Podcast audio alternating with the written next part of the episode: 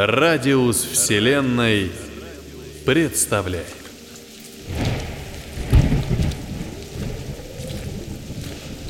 Карнавал в мире снов. Аудиокнига живого действия. Все события, произошедшие в ней, формировались непосредственно за игровым столом.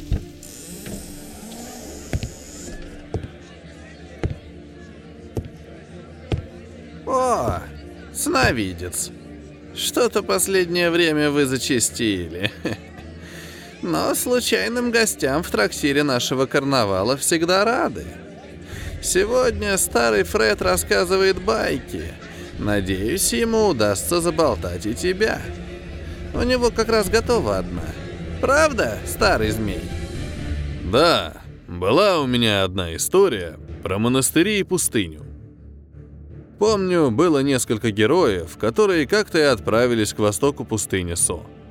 Правда, они еще тогда не были знакомы. Но так или иначе, нити судьбы привели героев Фанел. Город, что до войны империи людей с государствами долгожителей, был лишь маленькой стоянкой кочевых племен возле большого оазиса, разросся до поистине огромных размеров. В центре города находится огромное озеро, от которого по каналам вода идет в дальние районы. А вместо городской стены люди воздвигли целые скалы из песчаника, чтобы защитить озеро от песка.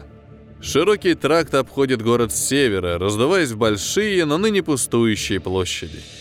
Жизнь в городе идет внутри стен и по берегам озера.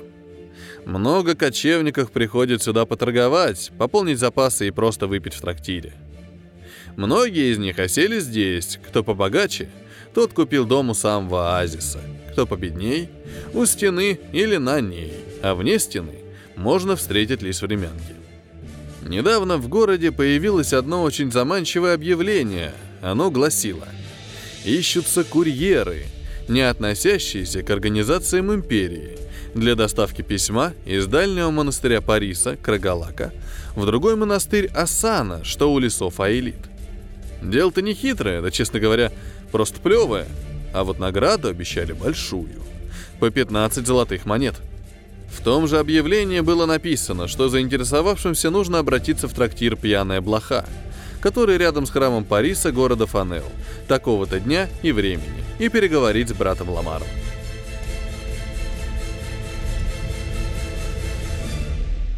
И вот в назначенное время в трактир вошел гном, одетый в дорожный плащ. При этом внимательный наблюдатель не упустил бы из виду, что за поясом у гнома сверкала шпага. Любезный, не позовете ли брата Ламара? Ты насчет работенки? Так вон он сидит, видишь? Там за столом еще четверо. Гном поспешил к указанному столу. Видимо, остальные только собрались, а следовательно, гном успел как раз вовремя. Он присел за стол. Брат Ламар обвел их взглядом. Хм. Ну что ж, замечательно. Пятеро. Это как раз то, что нужно. Путь через пустыню идет на северо-восток. Идти не близко и довольно опасно, но при этом суть поручения проста. И нам важно, чтобы это сделал кто-то, кто не принадлежит к организации. В этот момент брат Ламар пристально присмотрелся к собравшимся. Особенно долго задержал взгляд на гноме. «Прошу вас, назовите свои имена, чтобы мы могли проверить, не состоите ли вы в организациях Империи. Начнем, пожалуй, с вас», — обратился он к гному. «Мое имя Орел. Я много лет путешествовал по окрестностям этого города и знаю то направление, в котором нам предстоит отправиться». «А, а я Ашера», эти слова произнесла высокая темноволосая девушка. Узкий разрез глаз выдавал в ней кочевника. «Как вы видите, я из кочевников. Э, пустыня — это мой дом родной. Я родилась здесь, и места эти знаю точно не хуже гнома», — добавила она, ухмыльнувшись и с интересом покосившись на Орола. «Меня зовут Аделина. Я родом из города Амун». Аделина была очень красива. Невысокая, голубоглазая, длинные светлые волосы спадали ниже талии. За спиной у девушки был лук и колчан со стрелами. Нарклит. Родился в Семихоле. Пришлось скитаться, путешествовал. Пришел по объявлению. Все это отчеканил мужчина с грязноватыми черными волосами, отросшими до плеч. Одет он был неброско, но внимание привлекал небольшой шрам у правого глаза, а миндалевидные темные глаза и смуглая кожа явно достались от кочевников. Внимательно запомните мое имя. Нарклит. На конце «Т». Ни в коем случае не «Д». СД — это вообще не я. Последним представился довольно сухой человек, одетый в лохмотье, сквозь который проглядывал кожаный доспех. На голову был одет несколько помятый шлем, закрытым забралом, на руках перчатки. Не было видно не то что лица, вся кожа незнакомца была скрыта от глаз. «Я Балдуин. Вас не знаю, но знайте меня. Я тут работаю проводником и сходил в пустыню вдоль и поперек. И здесь я только ради денег». «Ну что ж, пока мы проверим ваши имена и уладим формальности, вы можете познакомиться друг с другом». С этими словами брат Ламар вышел из-за стола. Некоторое время все молчали. И тут Ашера обратилась к Коралу. «А, дорогой гном, мне бабушка рассказывала, у вас ведь есть мешочек, правда? Ну, гномы на шее носят мешочек с золотом». «Когда у меня есть золото, я ношу на шее мешочек с золотом. Но сейчас у меня, увы, нет золота, и потому я здесь». «Не, ну гномы всегда так говорят. При этом у них точно-точно есть мешочек с золотом». «Ну ладно, девушка, готов пойти вам навстречу. Если вы дадите мне золото, я помещу его в мешочек на шею». Не знаю насчет мешочка с золотом, но у меня есть мешочек с травами. Учтите, что меня надо охранять. Я вас веду по пустыне, вы меня охраняете. Я тоже знаю недурно пустыню. Да вы посмотрите на этого низкорослика. Он же утонет в песках. Ну все, хватит. Давайте объединяться. Нам все-таки ехать еще, сказал Нарклик. Думаю, он прав, проговорила Аделина. Лучше держаться вместе, а не грызться. На некоторое время снова наступила тишина. «Балдуин, а зачем лохмотья?» — не выдержала Ашера. «А по мне не видно? Я прокаженный!» Орел и Ашера, сидящие ближе всех к Балдуину, отодвинулись. «Да не беспокойтесь так, это не заразно». «Но, ну неужели нельзя вылечиться? У вас же есть травы!» «Это не лечится». «Я знаю, что вам поможет. В пустыне Изланд есть колодец. Это колодец желаний. Я думаю, вам надо туда сходить». «Ну уж нет. Туда я не попрусь». «Но ведь он исполнит любое желание». Тем временем вернулся брат Ламар. «Ну что ж, по моим данным, вы нам подходите. Вот небольшой контракт на ваши имена. Вам нужно его подписать». Ламар раздал всем по копии. На листе бумаги с печатью церкви Париса была описана суть поручения. Также там значилось, что по исполнению контракта каждый из спутников получит обещанные деньги, предъявив этот листок. Итак, вы должны отправиться в наш дальний оплот – монастырь Крагалак. Там вам нужно найти человека по имени Карим и забрать послание. Можете остановиться в монастыре на ночь, а можете сразу отправиться в путь. Послание нужно передать в наш другой монастырь. Он сильно западнее, у окраины лесов Аэлит. Вам нужно следовать по северному тракту, потом на восток мили три. Там на горизонте увидите крепость-монастырь. Вам туда. Гном, зная пустыни, внимательно выслушав брата Ламарта, понимает, что он говорит правду. Орел никогда не слышал про такую крепость, но слышал, что где-то на востоке действительно что-то есть, и какой-то указатель вроде был на северном тракте. Между тем, брат Ламар продолжал. Монастырь находится на границе с мертвыми землями. Путь может быть тернист. Не забывайте об этом. Брат Ламар собрался уходить. «Погодите», — сказал Нарклит. «А как же аванс? Возможен ли аванс хотя бы по золотому? На дорожные расходы?» «Хм... Ну... Наверное, да. Я заинтересован в успехе данного предприятия. Потому... Да, я готов пойти вам навстречу». И с этими словами он отчитал каждому путнику по два золотых. Договорившись встретиться утром, все разошлись по своим делам.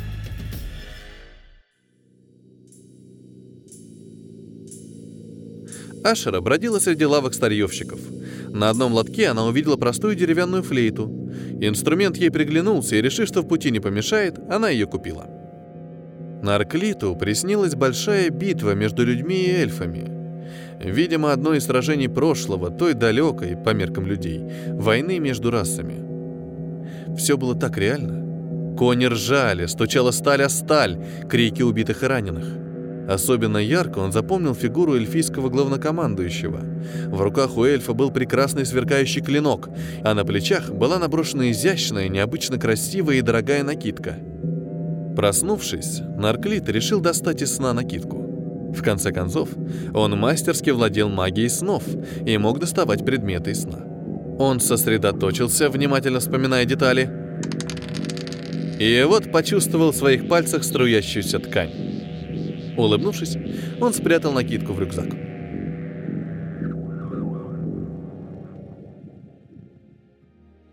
Как и договорились, все собрались с утра у входа в трактир. Их встретил брат Ламар. Как и было прописано в контракте, им была выдана повозка с лошадью. Повозка выехала из города, путешествие начиналось. Северный тракт сам по себе достаточно оживлен. Путешественники, торговые караваны ездят по нему постоянно. Вот и сейчас впереди ехали повозки эльфийского каравана. Повозки были закрыты, и невозможно было понять, что же в них везут. Ашера, спрыгнув с повозки, подбежала к одному из эльфов из сопровождения каравана. «Уважаемые, простите мое любопытство, вы ведь торговцы. А что вы везете на продажу?» «И зачем нам это рассказывать?» «Мне просто интересно, э, ведь повозки закрыты». Ашера продолжала бежать трустой рядом с повозкой, надеясь получить ответ. Взглянув на нее с презрением, эльф бросил. «Я не намерен с вами общаться». Неужели так сложно рассказать, что у вас повозки? Но неужели что-то запрещенное? А вы кто такая? Меня зовут Ашера. Я... Нарклит вмешался и прокричал с повозки. «Это моя бедная сестра! Она крайне любопытна! Ответьте, уважаемый торговец! Скажите, что вы везете!» «Аша, да дрова они везут!» — вмешался Орел. «Дрова? А почему же тогда нельзя посмотреть?» Не говоря ни слова, эльф подгоняет лошадь, караван начинает набирать скорость и удаляется. Поняв, что ответа ждать не приходится, Ашера залезла обратно в повозку. «А может, все-таки их догоним, а? Я так хочу узнать, что в повозке. Балдуин, подгони лошадей!» «Нет». «У нас совсем другая задача», — поддержал его Орл. «Но ведь они тоже идут этой дорогой, и нам по пути. Но почему мы не можем узнать, что в повозке?» «Сказано, нет!» — прикрикнул Балдуин. Эльфийский караван был виден вдалеке, теряясь в жарком мареве. Нарклит, утомившись, заснул, прислонившись к краю повозки. Ашера осталась рядом с торговцем травами. Балдуин был хмур и недоволен, как и всегда, и от него ощутимо пахло спиртным. «А ты что, пил? Может, там выпить вместе, а? Долгая дорога?» «Нет». «Какой ты суровый! Когда ты таким стал?» «Не твое дело». Вздохнув, Ашера достала флейту, купленную вчера, и заиграла. Повозка медленно поползла по пустыне, по северному тракту. Аделина смотрела вдаль, туда, где желтоватый песок терялся в дымке, касаясь белесого, будто бы выгоревшего неба. Эти места были так не похожи на леса вокруг Амуна, где она выросла. Тракт, по которому они ехали, был ухожен и чист. Несмотря на то, что вокруг были одни пески, ни одной песчинки не было на ровной каменной дороге. Еще бы, старая магия. Заклинания наложили на тракт еще во времена войны, но чары по сей день защищали дорогу от пустыни. Начинало вечереть, когда Орел понял, что если они хотят попасть в Крагалак, им пора сворачивать на восток. Известно, что в пустыне ночью небезопасно, да к тому же еще и холодно. Было принято решение остановиться на ночлег неподалеку от тракта и продолжить путь с утра. Ашера с Аделиной отправились искать дрова для костра, что в пустыне непросто. Однако им удалось их найти. Несколько ударов кресалом, и вот уже полыхал костер. Лошадь была стреножена, и гному удалось даже обнаружить какую-то необыкновенную траву. «Это для лошади!» «Редкая», — заметил Балдуин и припрятал объемную охапку в свой мешок. «А что это за трава? А можно посмотреть?» — встряла Ашера. Трава была высушенная зеленая с синими кружавчиками. Трава эта была незнакома Ашере. По дороге Аделина рассказала свою нехитрую историю, суть которой была в том, что ее бабушка и мать были мастерицами варить зелья, а значит... «Аделина, ты ведь наверняка знаешь, что это за травка?» Аделина взглянула. О да, она знала. Трава эта была действительно довольно редка.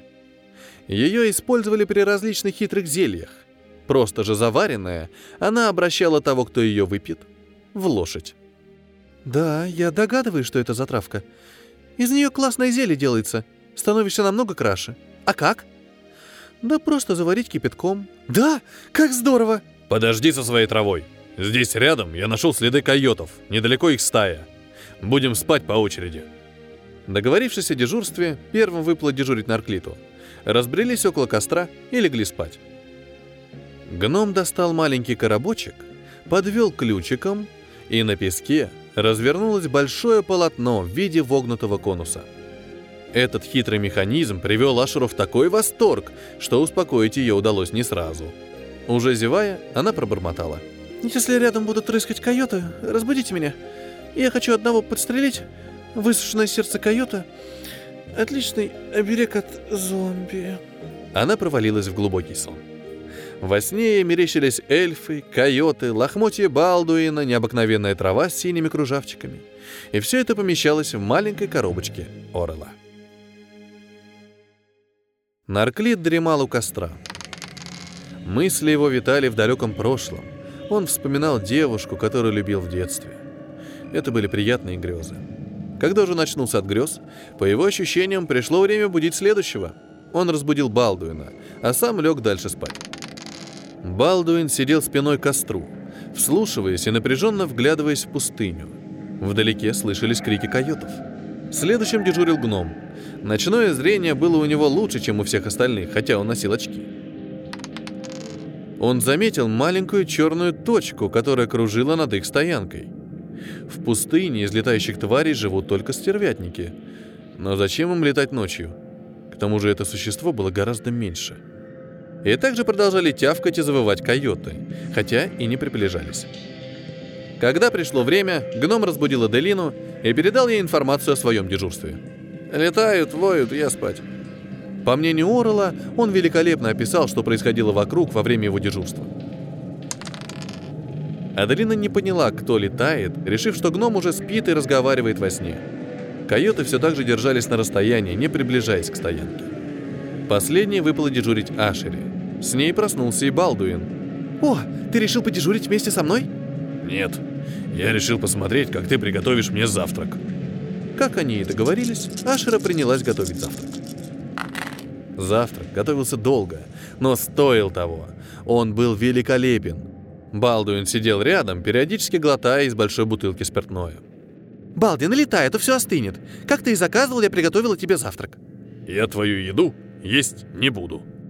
Постепенно все проснулись. Отдав должное завтраку, стали собираться в путь. Затушили костровища, растреножили лошадь и запрягли ее в телегу.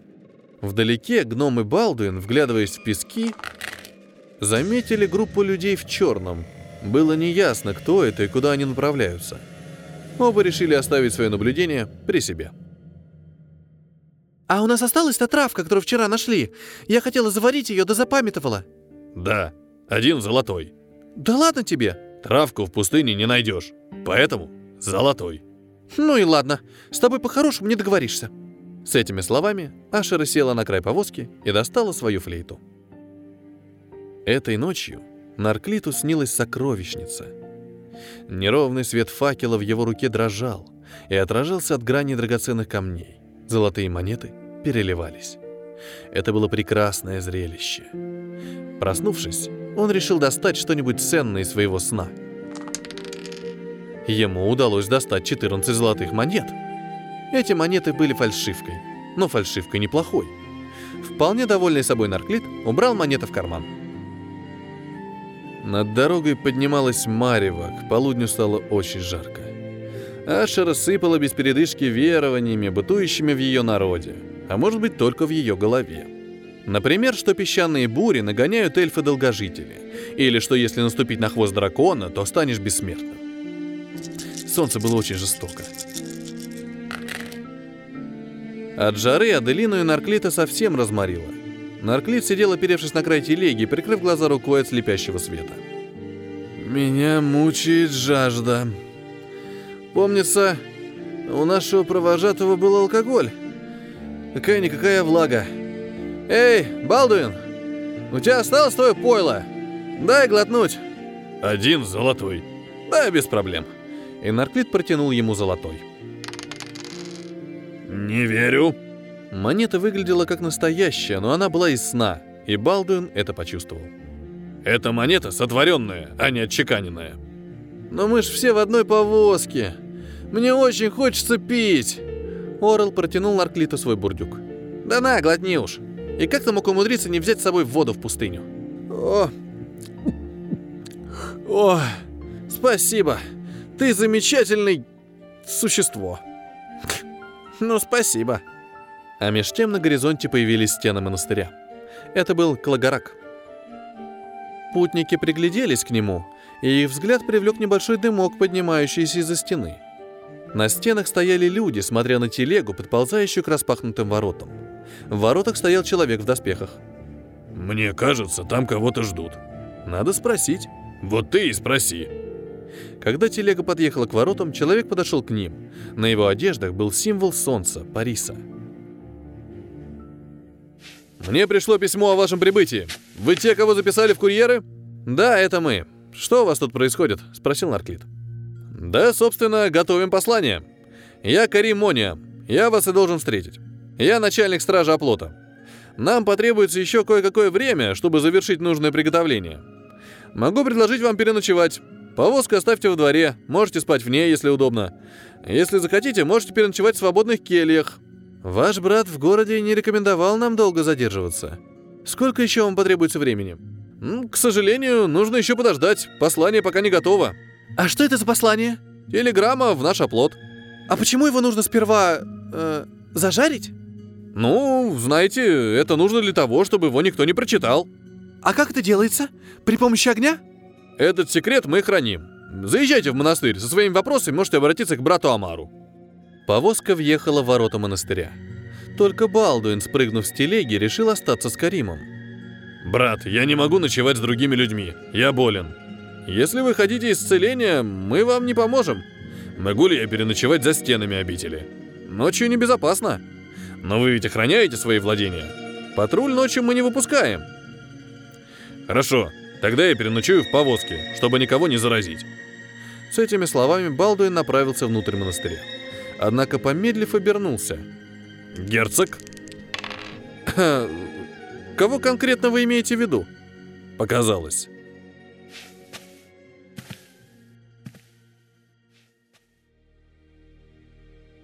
Монастырь был небольшой. Его построили лет 200 назад как защиту от нежити. Каменные стены, всего две смотровых башни да деревянные ворота. Внутри стен располагалось здание с монашескими кельями, стойло для лошади, в центре небольшой площади расположен колодец. Недалеко от ворот – деревянный склад. Остановив телегу и поставив лошадь в стойло, все нашли себе занятие. Гном отправился в библиотеку. Туда его пустили с радостью. Отдельного внимания заслуживают книги, хранящиеся в этом монастыре. Названия были примерно такие.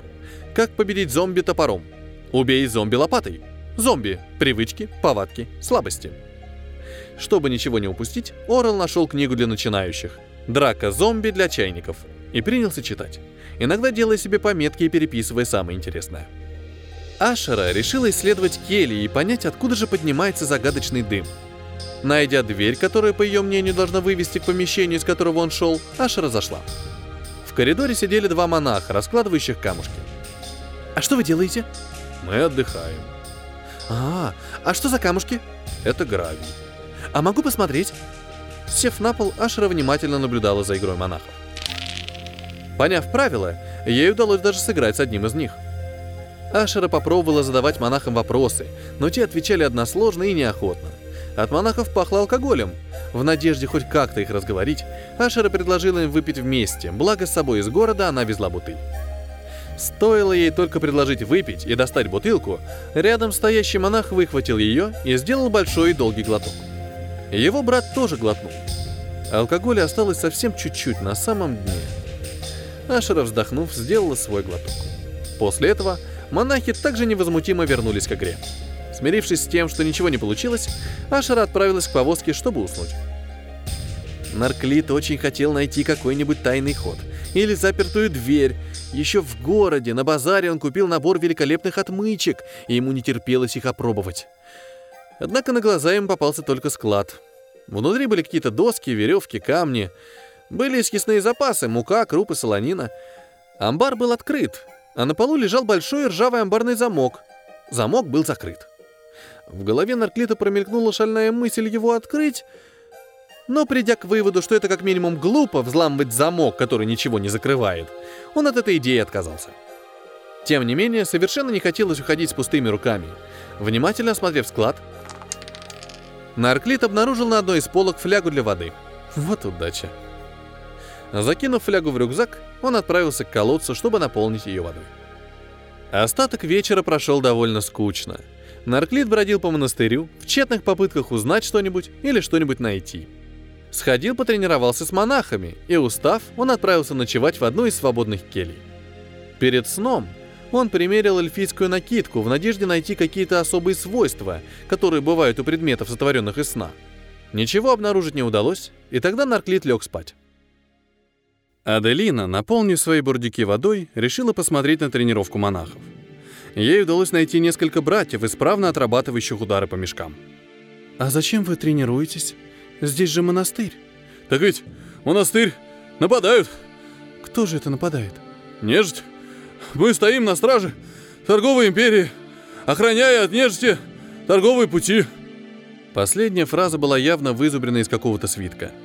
Поняв, что здесь искать нечего, Аделина поднялась на одну из смотровых башен. Оттуда открывался отличный вид на пустыню и на разгорающийся закат. Здесь она обратила внимание, что каменные стены изрубцованы, как будто бы орды пытались их взять, и не один раз. Также ее внимание привлекла фигура человека, движущаяся внизу. Это был Балдуин. Ворота монастыря собирались закрывать. Она махнула ему рукой. «Эй, ворота закрывают! Возвращайся!» Но вместо того, чтобы вернуться, Балдуин сделал ей знак, чтобы и она спускалась вниз. Попросив не закрывать ворота, Аделина спустилась и вышла из монастыря. Подошла к Балдуину. «Тебе не кажется эта крепость странной?» «Видно, что ее осаждали». «Осаждали? Ты видишь какие-то следы сражений, кроме стен?» «Нет». «Я тоже. Хотя я здесь уже несколько часов все обследую». «Но ведь это не наша задача. Неважно, что тут делают, наша задача забрать...» «А что, если нас там убьют?» «Надеюсь, в эту ночь никто не нападет на нас». «Или еще страшнее. Укусят». «Но крепость защищают». «Ты никогда не слышала про песчаных вампиров? Они кусают, выпивают всю кровь, и ты становишься их слугой. А после этого никаких денег тебе уже не видать. А если они все вампиры?» «Да не похожи они на вампиров». Посмотрев на башню в сумерках, Аделина подумала, что в словах Балдуина может быть некий смысл. «И что ты предлагаешь?» «Я предлагаю ночевать за пределами этого пропитанного смертью места».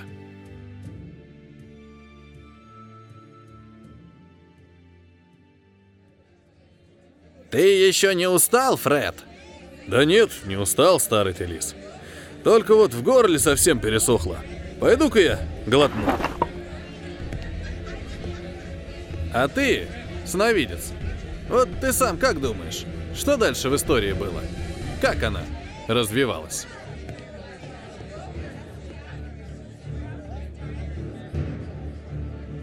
Это было первое действие интерактивного проекта «Карнавал в мире снов».